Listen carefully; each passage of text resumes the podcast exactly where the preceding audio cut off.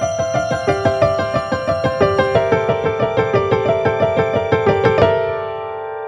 Největší účetní fanda na světě. Firmu buduje už 18. rokem a chtěla by z ní udělat standard pro službu externího účetnictví.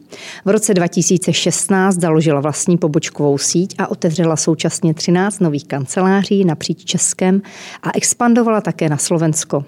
V loňském roce představila nový koncept UOL, účetnictví mini, se kterým vstoupila do menších měst v regionech.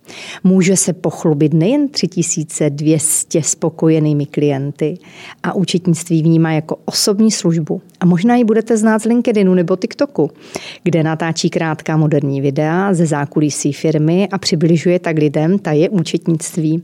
Mým dnešním hostem je Jana Jáčová. Jano, krásný den a moc díky, že jste přijala pozvání natočit tento podcast.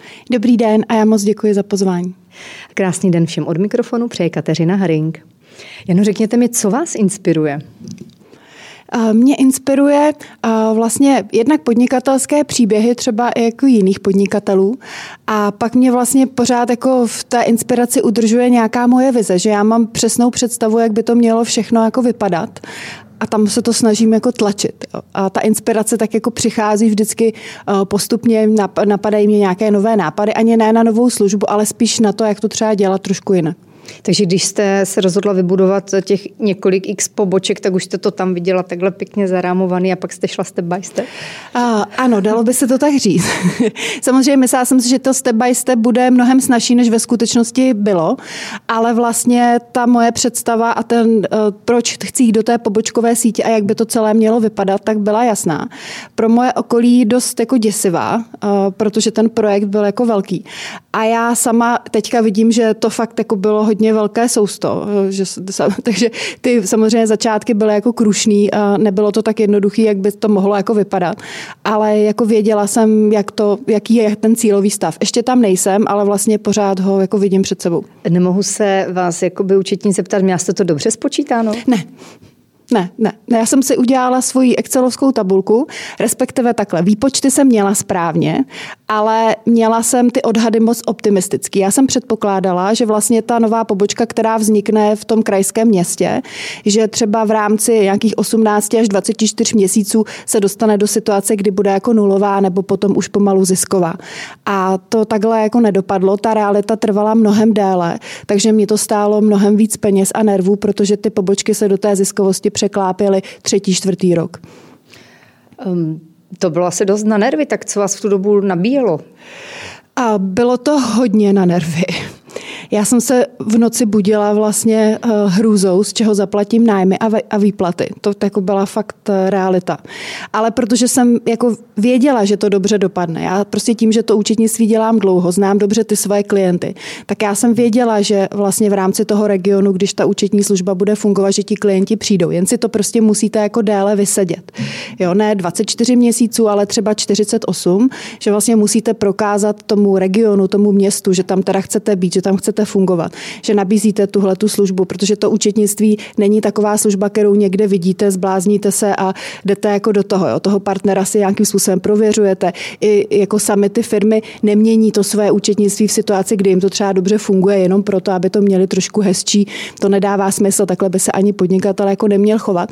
Takže vlastně my musíme jako sedět, fungovat, být seriózním partnerem a v určitý okamžik, kdy ta firma začne řešit tu potřebu, tak musí přijít za námi. A já jsem věděla, že přijdou, protože historicky samozřejmě tím, jak už to dělám dlouho, tak tu zkušenost jako mám. Akorát, že jsem si myslela, že to bude rychlejší, takže eh, to mě drželo při životě, že jsem sice věděla, že mám teď nějaké třeba aktuální jako problémy, které byly poměrně velké, ale já jsem jako věděla, že to jako přijde. Jo, prostě, ale, takže jste to měla dobře spočítáno. No, úplně ne, no, ale eh, jako ta předpoklad byl správný, ve vzorečku chyba nebyla, jenom vlastně eh, na té ose toho času to bylo jinak. Je něco, co byste chtěla změnit?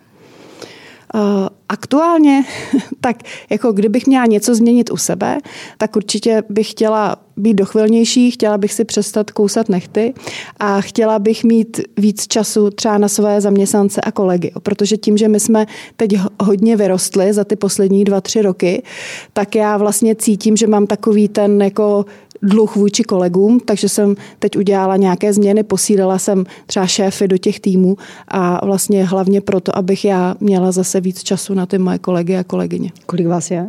A je nás 120 zaměstnanců a asi 120 brigádníků. To už je docela hodně. Jaká je nejvzdálenější pobočka od Prahy? Uh, asi Ostrava, uh, a nebo když bych brala tu slovenskou, tak Košice. Hmm, to už je fakt daleko. Když byste měla dát jednu radu do podnikání, jaká by to byla? Trpělivost. Eh, vlastně ta doba, která teďka je, tak jsme tak jako všichni zvyklí, že máme všechno hned. Jo. Chcete jídlo, tak si ho objednáte, chcete si koupit šaty a když vám nepřijdou do druhého dne, tak jsme z toho rozladěný, protože prostě to zrovna tenhle e-shop dává jako tři dny. A vlastně ta doba je taková jako hodně instantní, ale když se na to podíváte tak, že vlastně chcete budovat něco, co má pevné základy, ať už je to jako dům nebo firma, tak to prostě zabere čas. Jo. Ty věci, které jsou jako rychle začnou, tak rychle skončí. Aspoň to, co já vidím třeba kolem sebe i v rámci rámci třeba zkušeností mých klientů, protože zatím za ty léta nám prošlo jako rukama opravdu jako hodně firem. Takže vlastně ta trpělivost, smířit se s tím, prostě, že to jako nebude hned. A samozřejmě potom e, k té trpělivosti ještě patří jako ta práce a ta píle. a je potřeba se opravdu smířit s tím, že je potřeba opravdu několik let jako tvrdě pracovat. Jo? Že taková ta představa, že někdo jde do podnikání ve smyslu, já chci podnikat, abych nemusel někde pracovat, protože chci pracovat tři hodiny denně.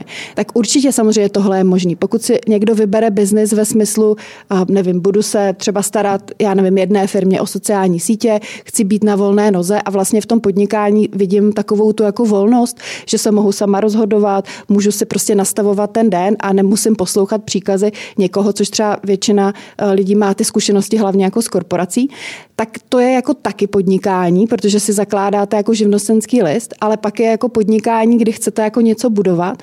A člověk, než začne podnikat, tak vlastně musí vědět, jako proč, proč se do toho pouští. Jestli vlastně chcete něco jako budovat, protože co mě teď se zdá, tak ti podnikatelé, kteří jako se snaží o nějaké vybudování něčeho jako velkého, tak spíše na ně jako se teďka díváno trošku s despektem ve smyslu, Ježíš, ale proč on to dělá, proč on tak jako hodně pracuje, a, samozřejmě jako je, určitě každý jako uh, podniká pro zisk, ale vlastně uh, jako jsou ty typy lidí, třeba já jsem takový jako budovatel, takže já vlastně jsem si do hlavy dala, jak to bude vypadat a teď to tam jako tlačím. Jo. Takže vlastně, když chce někdo podnikat, že chce vytvářet něco, chce mít, a nemusí ta firma být jako velká ve smyslu prostě hodně lidí, někdo si pod firmem eh, velká představuje hodně velký obrat, někdo hodně produktů, jo, to je individuální, tak vlastně jakoby musí musíte počítat s tím, že to zabere nějakou práci, potřebujete na to ty lidi, musíte se smířit s tím, že vlastně už to není jenom o tom vašem biznesu, pak je to o těch lidech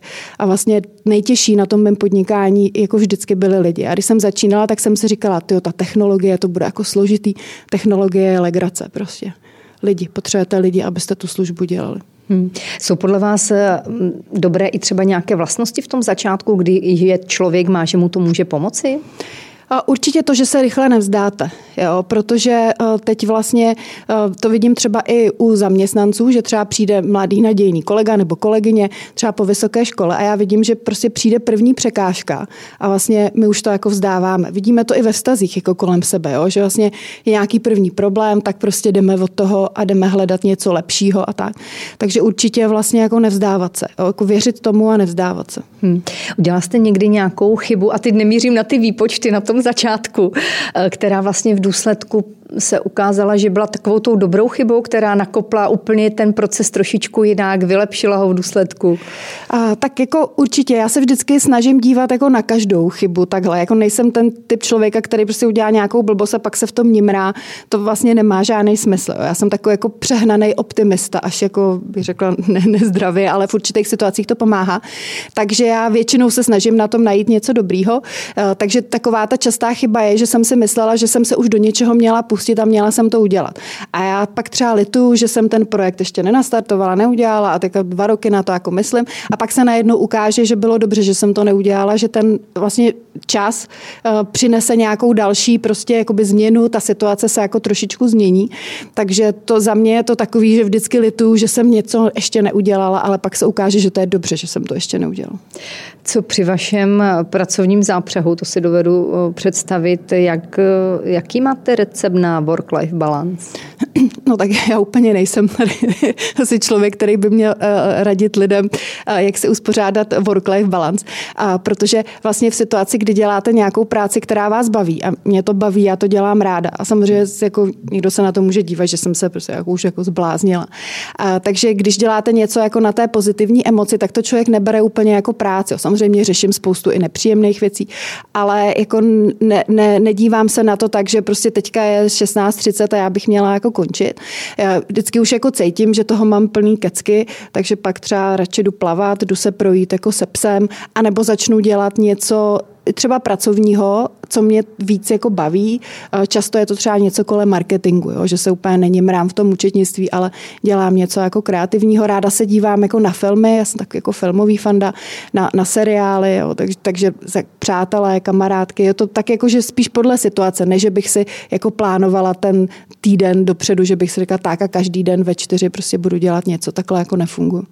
Zajímá vás pokračování tohoto biznis příběhu? Celý si jej můžete poslechnout na info.cz.